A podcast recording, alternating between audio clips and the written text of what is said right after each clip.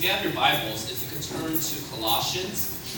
And today I wanted to wrap up by actually going over your theme verse. I don't know if you guys knew this was your theme verse, um, but I believe this verse actually encapsulates the gospel perfectly in terms of how to live out the gospel. What is the gospel? What has God done for us through Christ? And how are we to respond and live in light of the gospel? In this verse uh, beautifully summarizes that. So I thought this would be a very appropriate text to close with. And the reason why I titled uh, today's sermon Gospel Living is because uh, as you kind of been seeing the flow of thought of the sermons, I started off with having a vision test. You know, gospel and focus, making sure you're focusing on the right things, making sure you see who Jesus really is and you're desperate for him. And after you see who Jesus is, now he wants you to respond in different ways. He wants you to be a part of his church. And that's what gospel centered ministry is. He wants you to work and to build up the body, be a part of the development and maturity of the church. But he also wants you to go out. And in your workplace or with your friends or with your family members, he wants you to go out and work with the gospel. Use the gospel as a way to encounter other people, to bring them to Christ and share the goodness with them. And not only does he want you to use your time for the gospel, he wants you to use your money for the gospel, which we talked about last night. He wants you to use that precious commodity we all have and to leverage that for the kingdom purposes instead of our selfish desires. And so today, what we're going to do is we're, I'm trying to summarize it all up in the gospel to ultimately get to what God did for us and how we are to do the same for others. Right? In other words, I'm looking at the relationships. How do we relate to other people with the gospel? How do we live out the gospel on a relational basis. Because if you don't understand what the gospel is and what the gospel has done for you, you're going to have a hard time relating to other people or extending the gospel to them the way God intended you to. So, um, Colossians chapter 1, verses 21 to 23, I'll read the text for us and pray, and we'll get into today's passage. Paul writes, In you, who once were alienated and hostile in mind, doing evil deeds, he has now reconciled in his body of flesh by his death, in order to present you holy and blameless and above reproach before him. If indeed you continue in the faith, stable and steadfast, not shifting from the hope of the gospel that you heard, which has been proclaimed in all creation under heaven, and of which I, Paul, became a minister. Heavenly Father, as we um, wrap up our time here at this retreat, focusing on the gospel once again, I pray that we will be reminded of what you have done for us through Christ, and that we will respond with faith and continue steadfastly to cling onto the hope of the gospel and to offer this same hope to every person in our lives. That we will live out the gospel in tangible ways because of what you have done for us. So I pray that the Spirit may do His work in our hearts to refresh our minds and our hearts to reinstill a passion and desire for you and to go out from this day forward with a renewed sense of purpose and mission for your kingdom. Be with me now, and I pray that my words will be your words and that I would be clear and that your words would convict our hearts and that we would more, most importantly, respond and hear and do the word that you have given to us this morning. In Jesus' name we pray. Amen. Now, to understand these verses, you have to understand the church in Colossae. Uh, the church in Colossae was very similar to our culture. It was a very metropolitan culture where different people from different backgrounds were coming together. And one of the things that was, was going on from the Christians in Colossae was that they were starting to mix their culture with Christ. They were starting to bring in their cultural background into the gospel, and they were getting a watered down version of the gospel. For example, there are some people who came from a religious background, like the Jews. And so they're used to following rules. You follow this rule, this rule, this rule, and that's how you climb up the ladder you're on your way to God. And so they started to implement that in the gospel. They said, well, if you really want to be close with Jesus, you can't eat this, you got to do this, you can't, you got to do this holiday, do this, do this, do this. There's a very legalistic mindset. And Paul attacks that in this gospel, in this letter, saying, no, you don't get a closer connection with God through your obedience to a bunch of rules. You have a connection to God through Christ alone, period. But then there are some people, the Gentiles, who are coming from a pagan background, where everything that they were hoping in was about experience. It's all about the experience. And so they're all about the excess, hedonism, pleasure. And it is through your experience that you get a closer connection to the divine. And so some of them were bringing that into the gospel, and they're saying, well, really, to really get you know close with God, you know, through Jesus, you have to have this mystical experience, something that you can't get, you know, through uh, in other ways, something you just have to talk to the angels or pray to the angels, and they had a lot of superstition that they're bringing into the gospel. So Paul here's purpose in this letter is to show us that all we need to receive God and to have a connection with Him is Jesus. You see, what Paul is trying to do is trying to get the culture out of Christ. And what I think, the reason why I think that's applicable for us is because many of us bring in our cultural understanding and experiences, and whether we realize it or not, we mix it with Jesus as like a cocktail drink. Well, Jesus is just is a he's all about you being a very straight A student and successful in life, and that's what Jesus wants. So I'll have a closer connection to Jesus through my academic success or that's probably more cultural than Christ. Or Jesus, I mean, he's a, he's a, he has a certain political party agenda. He's a Republican, he's a Democrat. Or Jesus is about the American dream. So if you really want to be close to Jesus, you got to be rich and famous and successful. Then he'll really use you. You see, all of us, whether we realize or not, have a subtle cultural mixing with Christ. And so what Paul wants us to do is to help us take away our hope from the culture, take our hope away from our obedience to a bunch of rules, take our hope away from experiences, take our hope away from success, and to place our hope in Christ.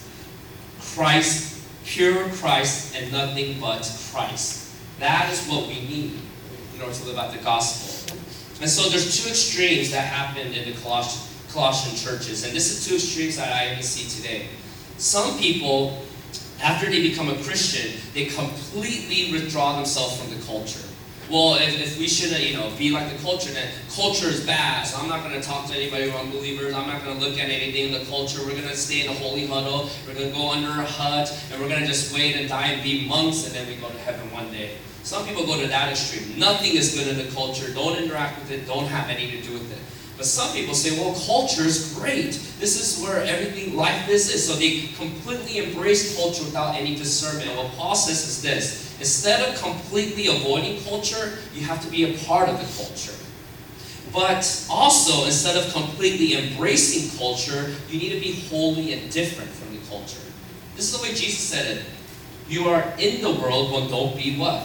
Of the world right? Because I send you into the world, John 17, so that you may redeem the world or change the world through the gospel. And so for a lot of us, and some of us might have the tendency of just withdrawing and staying amongst Christians and not ever engaging with the culture of unbelievers. Some of us are completely fine with doing that, but maybe a little too much, where we're not looking any different than unbelievers. Paul says the gospel, when you understand the gospel correctly, you'll have the proper balance. You won't go to one extreme or the other. You won't be too much in, of the culture, but you will be in the culture. But you will also be redeeming the culture. You will be saving the culture through the gospel. So that is why Paul is writing this letter. Because he wants to remind the Colossians of the gospel, of Jesus. Because some of them are going to one extreme or the other.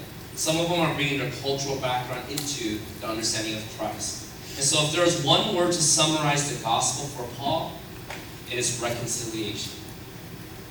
Do you notice two times he mentions that in the verses? If you actually look back at verse 20, it says, And through him to reconcile to himself all things, whether on earth or in heaven, making peace by the blood of his cross. And then verses 21 to 22, again he says, and you, who once were alienated and hostile in mind, doing evil deeds, he has now reconciled in his body of flesh by his death. What has the cross done for us? What has Jesus done for us? He has reconciled us to the Father through his body. Now, what does it mean to be reconciled? I want to explain what reconcil- reconciliation means because I think we might mix it up at times. Reconciliation is very different from forgiveness. Forgiveness is a one way street. Forgiveness is it's like if someone hurts you or does something wrong against you, forgiveness is to let go of what they have done, to let go of your wrath, to let go of vengeance, and to not hold it against them anymore. You see, forgiveness does not depend on how that person responds to you. You are to one way street, let it go. That's forgiveness. Reconciliation, though, is a two way street. It's, it's when a person offers forgiveness, but the other person receiving forgiveness is willing to change in order to have a relationship with that person again. Let me give you an example. Imagine if you're married and your spouse commits adultery against you. Now, you can forgive them, but that doesn't necessarily mean the marriage is going to stay intact. See, forgiveness means you're not going to hold it over them forever. You're not going to let that wrath burn inside of you. But reconciliation depends on how that person responds. Reconciliation depends if that person's going to change and no longer cheat on you. Reconciliation means that person also has to do come and meet you and draw near to you to build up trust again with you. Do you see the difference? You can be forgiven, but it doesn't necessarily mean you're reconciled with that person. Right? I mean, it wouldn't even be smart to just treat a person without any changes if they haven't built up that trust. If somebody robbed you a bunch of money, you shouldn't leave your door open again for them to come in and rob you again, right? You can forgive them, but reconciliation means that a relationship is restored. And the way that relationship is restored is that the person receiving forgiveness responds appropriately. You see, what Paul is saying is that not only did God forgive us through the cross, which he did, but he's giving you an opportunity to be reconciled with him. You see, the cross forgives us of our sins, but when you actually trust in the cross, when you actually draw near to Jesus, when you actually hold on to the gospel, then you are reconciled. Then that marriage is saved. Then you are no longer enemies, but you are now friends. You see, God didn't just put up with our sins, God didn't just let go of our sins. He actually wants to rebuild a relationship that was broken. See, I don't know if you guys thought about it this way, but according to the gospel, all of us, all of us were enemies of God the minute we were born. We weren't just neutral to God. We didn't just need some forgiveness for some bad things. We were enemies of God. We were the cheating spouse to God. And the way He, he forgives us and reconciles with us is through the body of Christ. You see, if you didn't know that you actually didn't like God, you actually hated God, you were alienated from God. Look at what Paul writes in verse 21. He says, And you, who once were alienated and hostile in mind, doing evil deeds. Do you notice the language he uses? We weren't neutral bystanders. We weren't just, you know, skeptics. We weren't well-intentioned unbelievers. We were hostile to God. We hated everything he is and everything he represented. And here's the reason why we don't like God. Here's the reason why my sons don't like God. Because God demands perfect obedience and none of us can be perfect. And so we get resentful instead of receiving grace. We get angry that he's an unreasonable dictator without realizing he's a loving father who wants to reconcile with us. You see, what the law does, it kills us in our sin. It exposes our sin. And a lot of times, what unbelievers do, what we used to do, is we look at the law and think, well, let me just work a little harder, then I can be acceptable to God. But the point of the law is not to make you try to work harder, it's to kill you in the law. It's to show you you can't do it. You need reconciliation. You need Him to do the work of forgiveness. You need Him to offer you an olive branch. Because on your own, you can't reach God because you are hostile and alienated. Notice the two language, hostile in mind, doing evil things. It starts in the mind. All of us have evil thoughts. Some is dressed up in different ways than others. Some might be dressed up in religious language, but it's still covering up pride, which is evil. God, does, God looks down on the pride, the haughty. Some of us don't come from a religious background, and so our evilness comes out with being free, self-sufficient, independence. Don't tell me what to do. Whether you are a rule keeper or a rule breaker, all of us are doing evil constantly. We think evil thoughts. Why? Because we are all selfish. We're selfish. We even look at God and look at Him as a way to satisfy our desires. We look at Jesus as a means to our end and not the end Himself. See, evil or hostile in mind leads to evil deeds, if you notice. He says, hostile in mind, doing evil. See, that's the picture Paul paints about all of us. Not just some of the Jews before or some of the Gentiles. He says every single person in this universe was born alienated from God. No connection to God. They might have gone to a church building, they might have done all the religious activities, but their hearts were disconnected from God. And the only way you can have a connection, the only way you can be reconciled is if God reconciles you to Him. We can't earn forgiveness, we can't buy forgiveness. All we can do is receive forgiveness and respond to forgiveness for reconciliation. And so that leads to the first point Paul paints now. He talks about the process of reconciliation. He's not going to re explain the gospel clearly. If you look at verse 22, notice what he says. He has now reconciled in his body of flesh by his death. Now, to fully see the process of reconciliation, I want to couple verse 22 with a couple verses from Romans. In Romans chapter 7, verse 4, Paul says that we have died to the law through the body of Christ and then in Romans 8 3, Paul says that God sent his own Son in the likeness of sinful flesh, and for sin, he condemned sin in the flesh. So if we bring those verses together with verse 22, we can kind of chart out how God reconciled us through Christ. And so I want to briefly go over that so that you can see exactly how the gospel unfolded. Here's the process. First, Jesus. Oh, those are two verses, by the way. There you go. It says Jesus now represents and identifies with his people. See, reconciliation begins when God initiates it. We can't reach God, but God can reach us. And that's what Jesus did. As God, he became fully man. He fully identified with mankind. This is why Jesus got baptized, by the way. Do you know that? Like baptism for us normally means it's a sign of us being forgiven and having a new life in Christ. But Jesus didn't have any sin, so why did he have to be baptized? It was a sign of identification. It was his way of saying, I am completely one of you. I am part of mankind.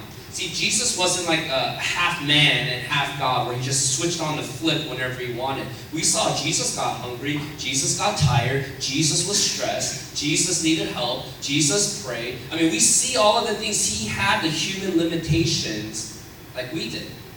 That's what Philippians 2 talks about. That he gave up the full authority of exercising his divinity for a temporary time so that he could fully identify with us. Jesus was completely man. But we also know that Jesus is fully God. Because if you look back at Colossians chapter 1, verse 19, Paul just said in a few verses back that the fullness of God dwells in Jesus. He isn't just an elevated man, he isn't just a demigod, he is fully God. If you want to see the full picture of God, you look at Jesus, in other words. Everything that is true about God is seen in Jesus. If you want to know how merciful God is, look at Jesus. If you want to see how holy God is, look at Jesus. And so we see that Jesus is completely man and completely God. 100% man, 100% God. How does that work as 200%? I don't know. You can ask God when you go to heaven. But it, is true that he's 100% man and 100% God. But here's, I don't know how it works, but here's the reason why it must be true. Because a man cannot die for your sins.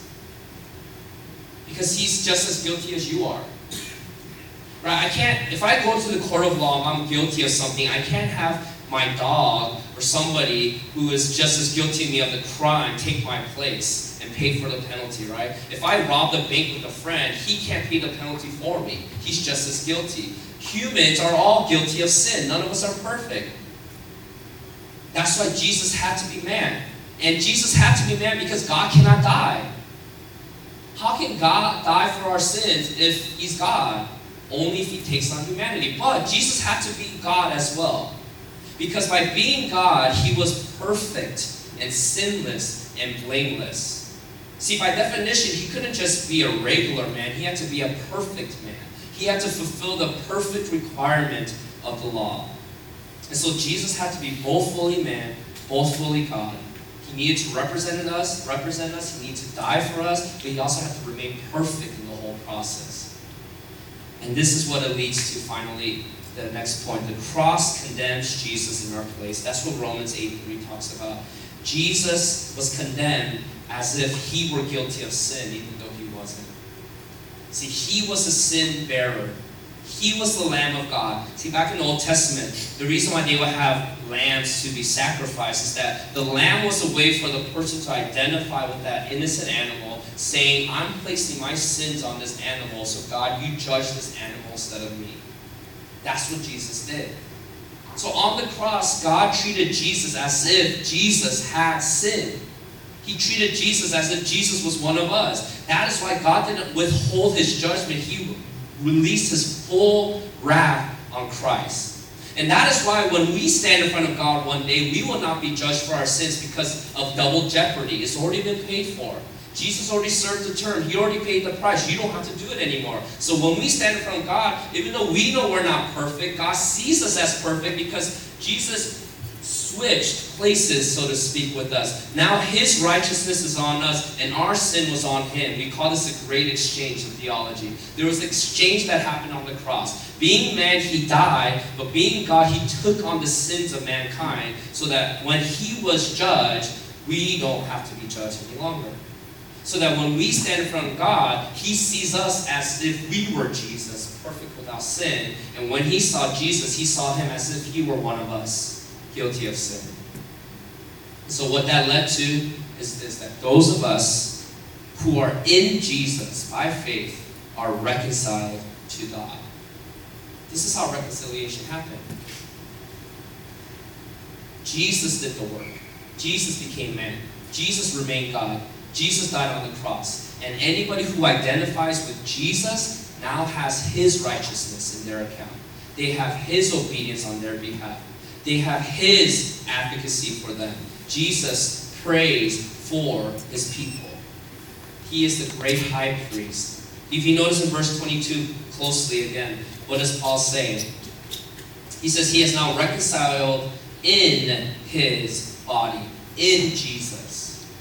We are reconciled to God when we are in Jesus, when we identify with Him.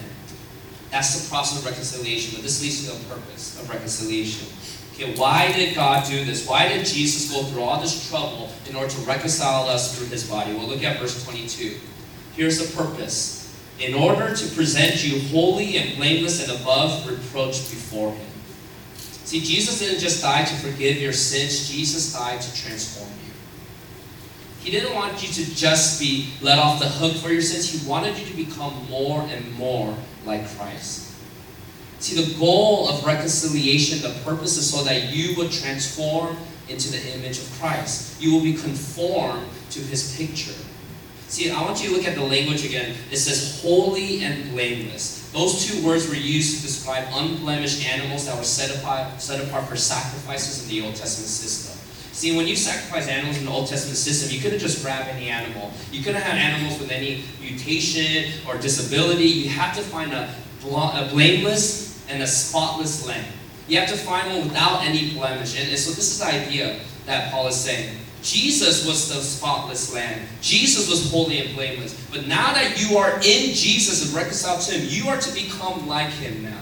You are to become like a holy and blameless lamb. You are to imitate the person you are identified with. I mean, think about it like this way. If you were to join up with a college and you go to college, um, let's say, they have a bunch of standards for that college. Now that you're joining in with one of us, you have to look and act like right? Or that's like a sorority, fraternity. Now you got to dress like us. Now you got to follow these rules. Or you go to a company, don't they have rules of how you are to be identified with the company? Because it's not just about you. If you work for Google, you represent Google. Right? So there's a certain standard and expectation. We all understand this. When you identify with a bigger entity, you are to conform to that entity. And so what Paul is saying here is that the reason why we are reconciled to Jesus is so that we are identified with, which means we need to transform into his image. We need to become holy and blameless. And then he adds this phrase, above reproach. Above reproach means that no person could lodge an accusation against you. So if I were to sit down with your boss and ask them, how was so and so as a worker? If you were above reproach, they wouldn't have anything negative to say about you. If I were to sit down with Pastor David and ask, how is so and so as a congregant? If you were above reproach, you wouldn't have any accusation or negative thing to say against you. If I were to sit down with your spouse and say, how is so and so as a spouse? if you're above reproach, there will be no impunity or anything they can hold against you.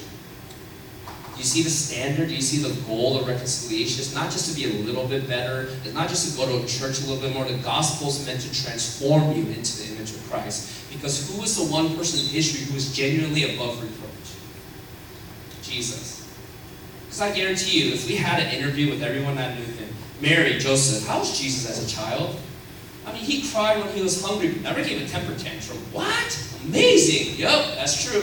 Hey, James, your younger brother Jesus, how was Jesus as an older brother? You know, he always shared his toys with me, always gave me, never got mad at me. He was very, very gentle. Wow. Disciples, how was Jesus? What was the one bad thing you could say about him? Ah, he showed too much compassion to people when we wanted to kill them. I mean, it's a little, little much, right? We want to send fireballs down, but he says, don't do that, right? It's a little bit too compassionate, a little bit too merciful. So do you see the idea? Do you see the picture? What Paul is saying is the goal, the purpose of reconciliation is to be like Christ. See, as God's children, we are adopted into the family, but we are to emulate the firstborn son. We are to look like we are part of his family. That is what it means, by the way, to be a Christian. The word Christian in the early Roman Empire meant little Christ. And the reason why the emperors would call Christians Christians is because he says these people act and look just like Jesus. I mean, they're so sacrificial, they're giving.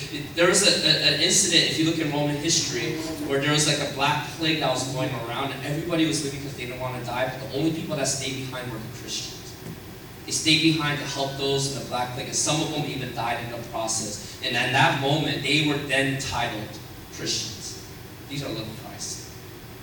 That's why God reconciled us, not to just get you off the hook so that you can go back doing whatever you want. He wants you to be like His Son. He wants you to identify with the bigger picture than yourself. You are part of His family, and as a father, He wants you to follow the older brother. Be a little Christ. Be above reproach, holy and blameless. But this also leads, finally, to a response to reconciliation. And this is now where it gets a little more practical, I think, for you guys. Because now you guys understand the gospel, and I think a lot of this might have been reviewed for you. You understand, okay, I understand how God reconciled us to Christ. I understand that we are to become more Christ-like as time goes on. I understand that we are, you know, walking in holiness until the day we see Jesus face to face. But how does that look? Give me a kind of tangible commandment. What do you what do you want us to do in the meanwhile until we become more and more like Christ? Well, here's the key word. Look at verse 23. All right, if indeed you continue in the faith, stable and steadfast, not shifting from the hope of the gospel that you heard. The way we respond to the gospel, the way we respond to reconciliation, is to continue. To continue. In other words, just don't give up. He's not saying you have to sprint, you have to excel by leaps and bounds. He didn't say you have to be the top of your class or top of your company. All you have to do is continue. Just stay in the game, in other words. Don't disqualify yourself. Don't quit. Don't stop. Stay in the faith. If you notice the language he uses about continuing in the faith, he says stable and steadfast, not shifting. That is the language of a foundation of a building. That language was used to describe to build a building. And so the idea is that there's a foundation that's been laid out called the gospel. Just stand on that foundation. There's going to be other foundations that will be tempting. Stand on the foundation of success. Stand on the foundation of relationship. Stand on the foundation of morality. Stand on the foundation of yourself. But he's saying, as those foundations are being built around you in the culture, don't bring the culture into this foundation. Stay in the hope of the gospel. That is the only foundation that will not crack. It is Jesus and Jesus alone who will keep you safe, who will guard you, who will secure you, who will bring you to the end, and who will get you to the point of becoming above reproach, just like Him. Some of you might be thinking at this point, I mean, I don't know if I could hold on. Like, I'm in a very hard and difficult season, or it's been, I mean, this marriage has been very difficult. I don't know if I can keep going. Being part of this church has been difficult. Being part of this job.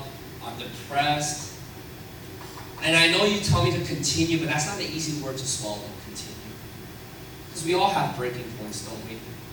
Some of you guys might have reached that breaking point. Some of you might, in the future, reach that breaking point where you are this close, this close for throwing it all away. I can't hold on anymore. And if that happens, what do you do? How do you keep holding on when you don't want to hold on? How do you keep staying on the foundation when you just want to give up? You know, I don't know your guys' background story. What I do know, according to James 1, is that if you haven't already, you will go through trials. James 1 says all of us as Christians will go through trials. See, trials is the way, suffering is the way we actually become above reproach. Suffering is the way we become more like Christ. And so if I'm speaking to you while you're going through a trial, I know this is not an easy thing to hear just to continue. I said, oh, this is easy to suck it up. It's not. See, for me, 2016 was probably one of the most difficult years for me. It was like a constant year of trials. And it started when uh, my second son Levi was born. Right after they delivered Levi, he turned blue. He couldn't breathe. And his lungs weren't like filling up the capacity. And so before I could even hold him, they had to take him to the NICU, intensive care unit. After the first day, they couldn't give us any reassurance. All they said was there's something wrong with his lungs. There's probably there's some fluid. We don't know, but he can't breathe on his own. And so he was all wired up on the ventilator. And you know, I didn't want to show my wife because obviously she was already kind of shocked. But in private, I just started to pray.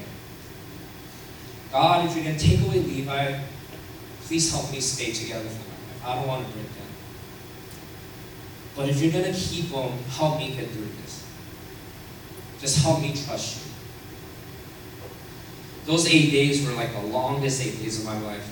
Just waiting and hoping he'll be okay. A few months later, my wife Susan was driving home. She was about a block away from our house, and she got T-boned by a Dodge Ram, speeding Dodge Ram that was going over 45 miles per hour. Now, just to give you a little background, I used to be an insurance adjuster, car insurance adjuster, before I went to seminary. So for me, accidents are a dime a dozen. It doesn't really shock me or anything. But I found out she got in an accident. She was about a block away. And when I came to the accident scene, my heart just sunk. Because when I saw that car, I've never seen a car get hit that hard without a person either dying or being paralyzed for life. Because when you go above 35 miles per hour in a T-bone, 90% of the time the person dies or gets paralyzed. And so when they took Susan out of the car and she said she couldn't feel her legs and she couldn't walk, I just started to pray and I was like, God, I don't care about tomorrow, next week, just help me stay alive for today. Just help me through today. Just get me through today. And again, I internalized a lot of this, don't want to show my wife. But when my friends would call and say, oh, how's she doing and how's that? You know, I would say, yeah, yeah, she's okay. But when I got off the phone, I couldn't hold it in anymore. I didn't know what was going to happen to her. She went, she had eight fractures in her pelvis bone. And we thought she had to go through surgery and, you know, she might get paralyzed. But somehow the doctor said, miraculously, all the bones were broken that doesn't affect walking.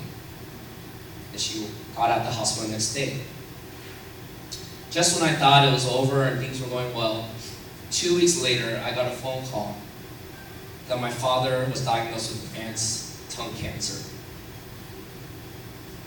And so it was at that point, I was honestly this close of just leaving Dallas, going back to LA, being next to my dad, because I don't know how long he had. I was this close to saying, why am I even here? What's the point of me preaching God? Does it really a matter at this point when my life is falling apart? Looking back a year later, looking back, what I can tell you is this I didn't get through that trial because I was somehow strong, because I wasn't. If you saw me in my dark and private moments, I was like a baby. I couldn't hold together. But what got me through that trials was not because I was holding on to Jesus so strongly, it's because he was holding on to me. When I wanted to let go, He wouldn't let go of me.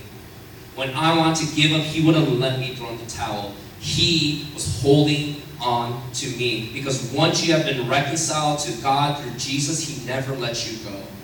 It doesn't matter how difficult it gets. It doesn't matter if you want to give up. He will not let you give up. He will not let you throw in the towel. He says, stay in the game, continue. And even when you don't want to continue, I will make sure you continue because I am your shepherd.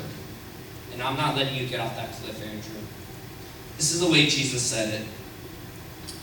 He said, in, he said this in John, as when he's talking about himself as a shepherd.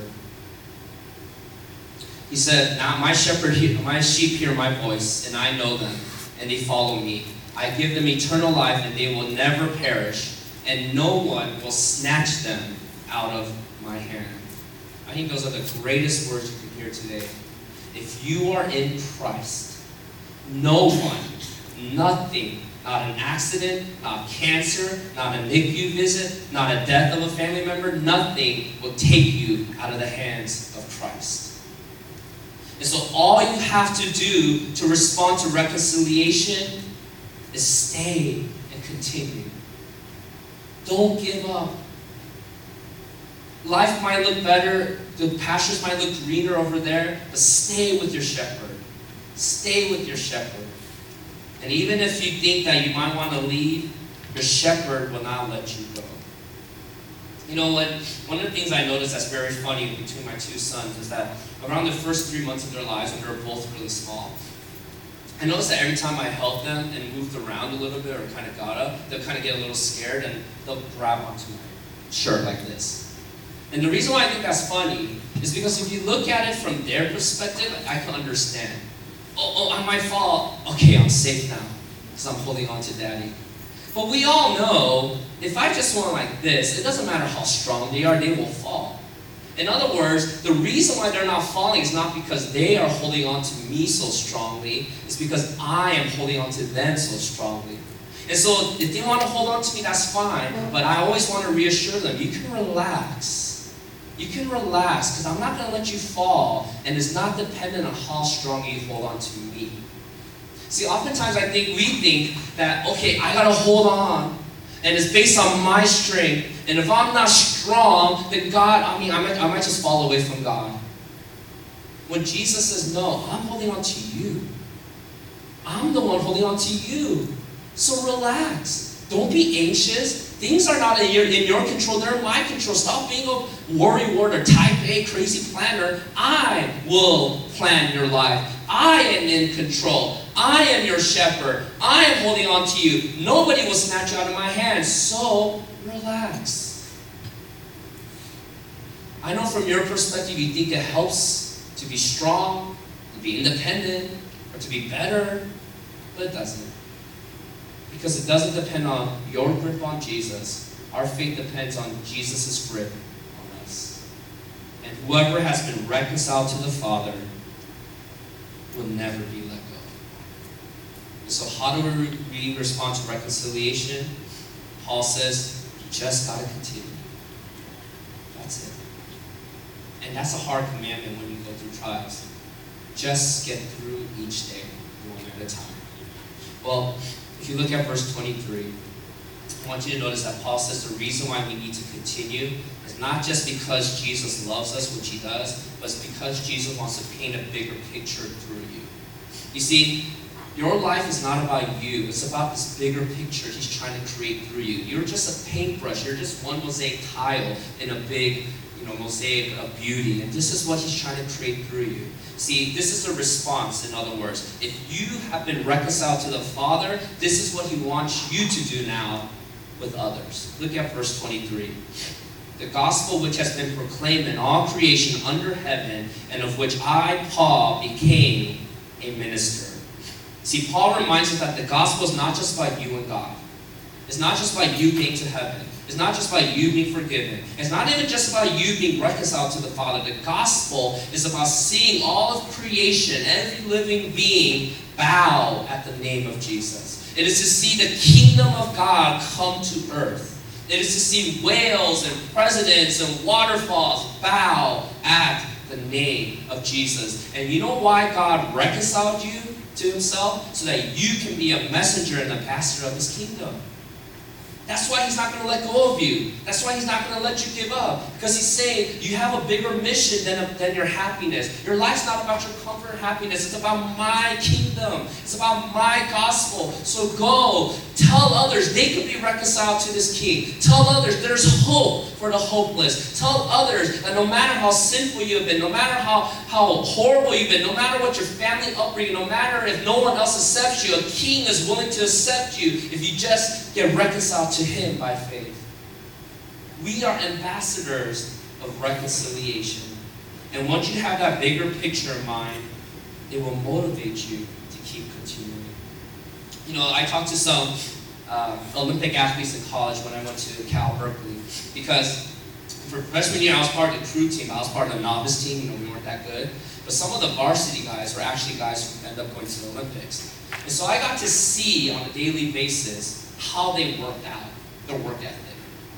And I was, I was like, couldn't believe, I mean, they would not ever eat pizza once. I didn't see them eat pizza once. They never stayed up past 9 p.m., even on a Friday night. When there's free alcohol at the you know, frats, they didn't go out. They slept at 9, woke up at 4. Slept at 9, woke up at 4. They watched what they ate. They could they gained two pounds, they go on a sweat run. They were so diligent. And so I talked to one of them, and I was like, what gets you waking up? I'm tired of waking up at 4.30. I can't, I don't know how you continue. He says, I have a bigger picture in mind. See, I, I don't care about how we do this workout. I don't really care how we do in the next race. I don't even care about the Pac-10 championship. My goal is the Olympics. I'm thinking about that gold medal.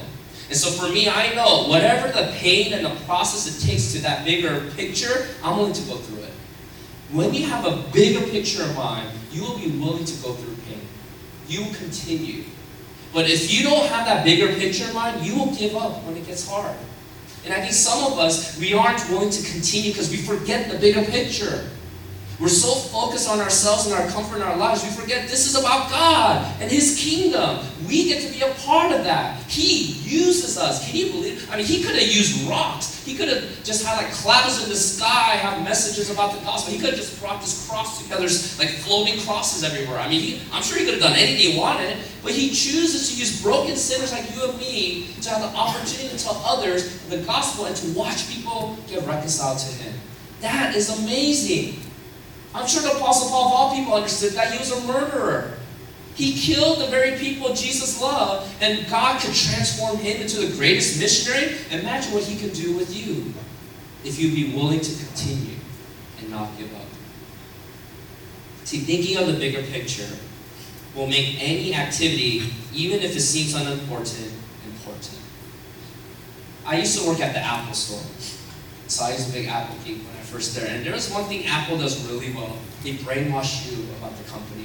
You see, what they do every morning, even though I worked in retail, I'm just like wiping stuff down. Nothing, you think it's unimportant, but what they do before you start your shift is they go like, what is the mission of Apple? It's like, transform the world, one computer at a time, whatever it was, I forgot. Anyways, I wasn't a good worker, obviously, but there was like this mission statement. All of us have to chant together and then we all have to cheer. So what are we going to do today? Change the world. What are we going to do today? Change the world, right? And then we go out, and everybody's pumped up, like, let me clean the laptop screens. and it looks ridiculous because, like, who cares about the laptop screen? But they get the big picture in your mind that even menial tasks become important now. You see, no matter what you're doing, it's important.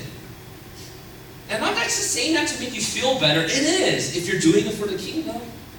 Cleaning the floors is important for God's kingdom. Sending an invite through Facebook about your church event, that's important for God's kingdom. Giving a little money to someone who's suffering and needs some money, that's important for God's kingdom. Telling people that you love them, that matters for God's kingdom. See, when you have the bigger picture in mind, not only will you be willing to go through pain, but everything becomes important to you. Everything becomes important to you. Getting up a little bit earlier to read the word is important because you get to talk to your king that way.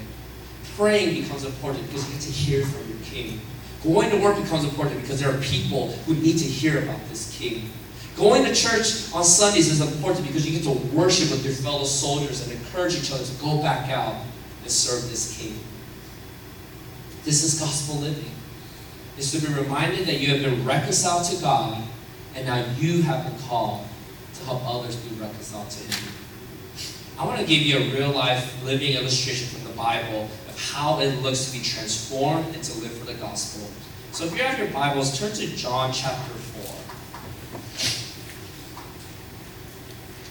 John chapter 4. John is uh, John chapter 4 is one of my favorite stories.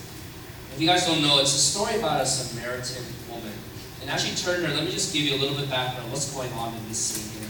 Samaritans and Jews hated each other. Samaritans were half Assyrian, half Jews. And so they were kind of seen as half breeds by the Jews. And the Jews hated them so much that even though they had to go through Samaria to have a direct shot to Jerusalem, a lot of the Jews would spend an extra two days just to avoid the Samaritans. So the Samaritans were the lowest on the social ladder for the Jews.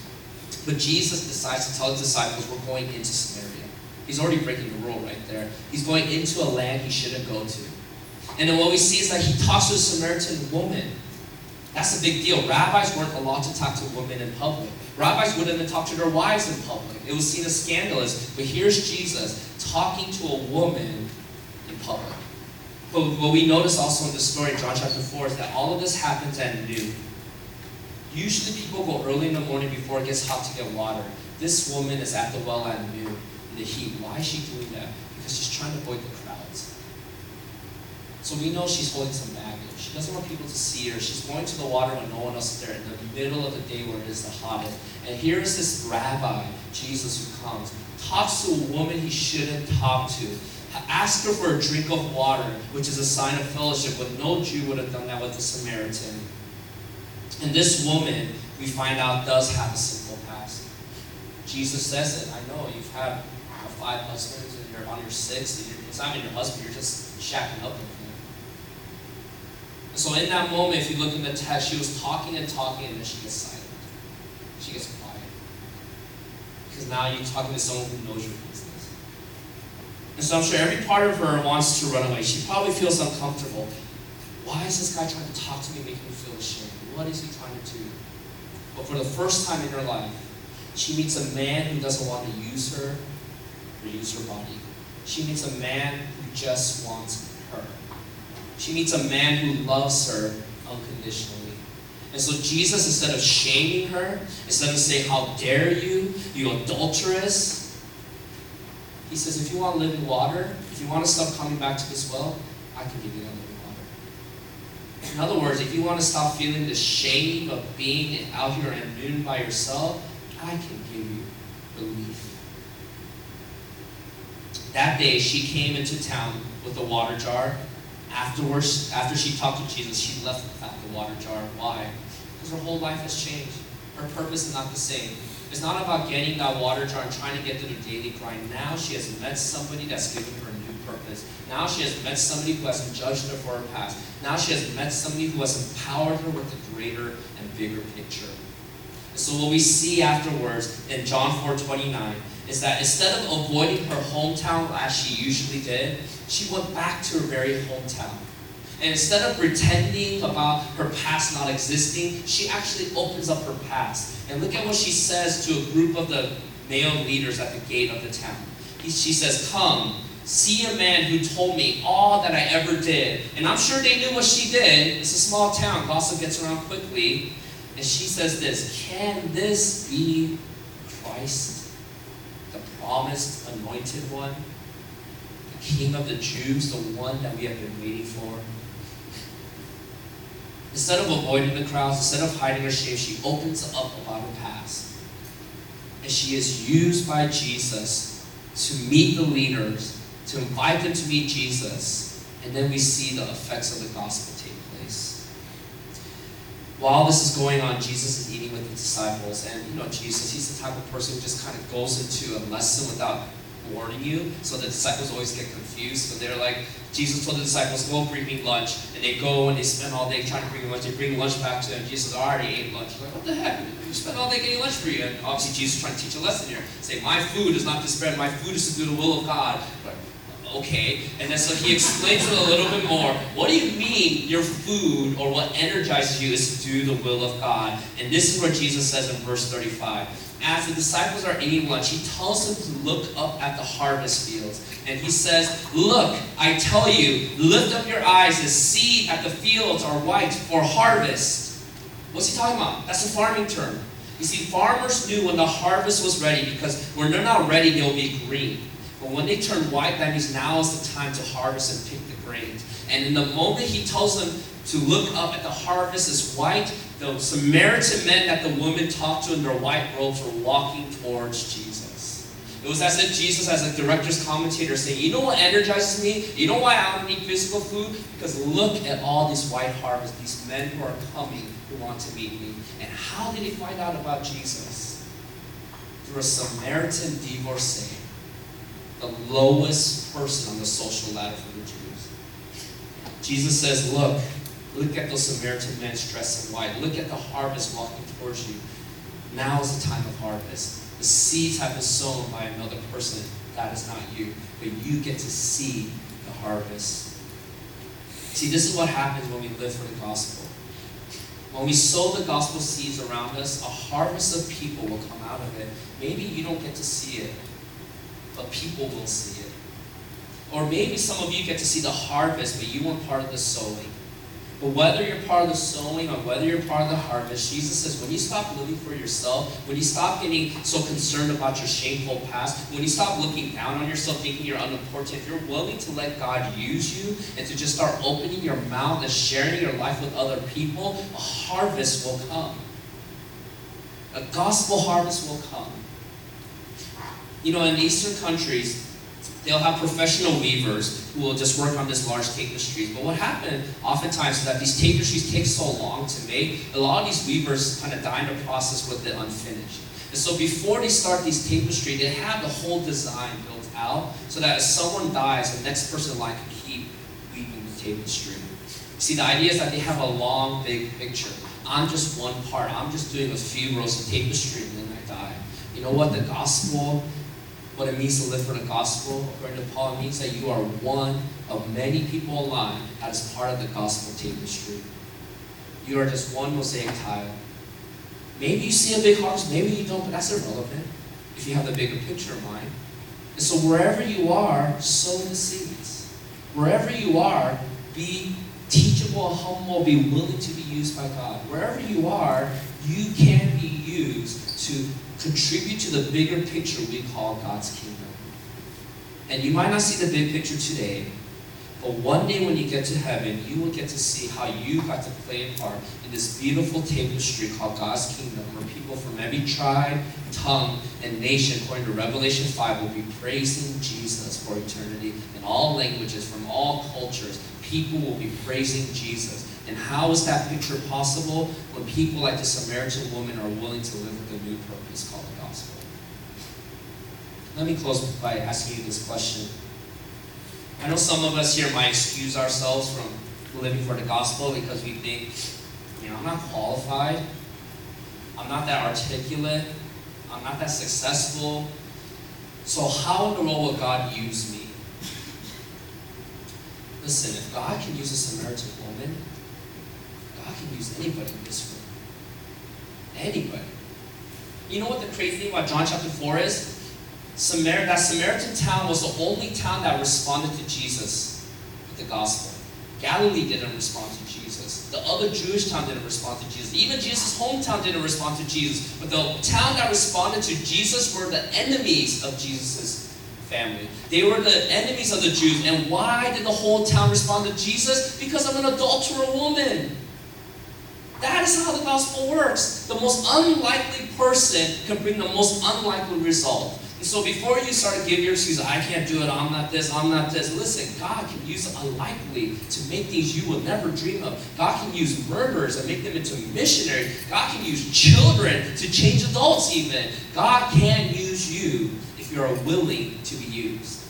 If you are willing to continue in the faith and live with a gospel-centered life. Let me also ask you this question. Where are the Samarias in your life? I know some of you might have people in your life that you've kind of written off. That person has been like 20 years, they've never come to the gospel, they never believe, they're so blah, so this. Or maybe there's certain zip codes and area codes where you're just like, ah, that, that, that city's going to hell, it's all burning up, they're so bad. Or maybe there's a group of people you just think, oh gosh, God cannot save homosexuals, God cannot save this, God cannot save them. And you've just written people off. Listen, if God can save Samaritans, God can save anyone. And so never give up hope on the people in your life, the people in your community. Where are the Samarias in your town? Listen, you don't have to be the smartest, you don't have to be the most successful. All you have to do is continue. Just continue. And each day you go to work, gospel centered prayers, gospel centered living, gospel centered conversation. Every time you come to church, you minister. You build the church up in unity, truth, maturity, and love. And every time you lose focus, you refocus back on Jesus. And every time you get that paycheck, you think about God's kingdom first and how you can leverage it for his kingdom. You see how the gospel affects every aspect of life? It's not just a Sunday thing, it's a life thing. It's for the rest of your life. The gospel must stay in focus. And when you focus on the gospel, you can be in the line of the Samaritan woman. Another person that can bring a whole town to Jesus. Another person who brings her whole family to Jesus.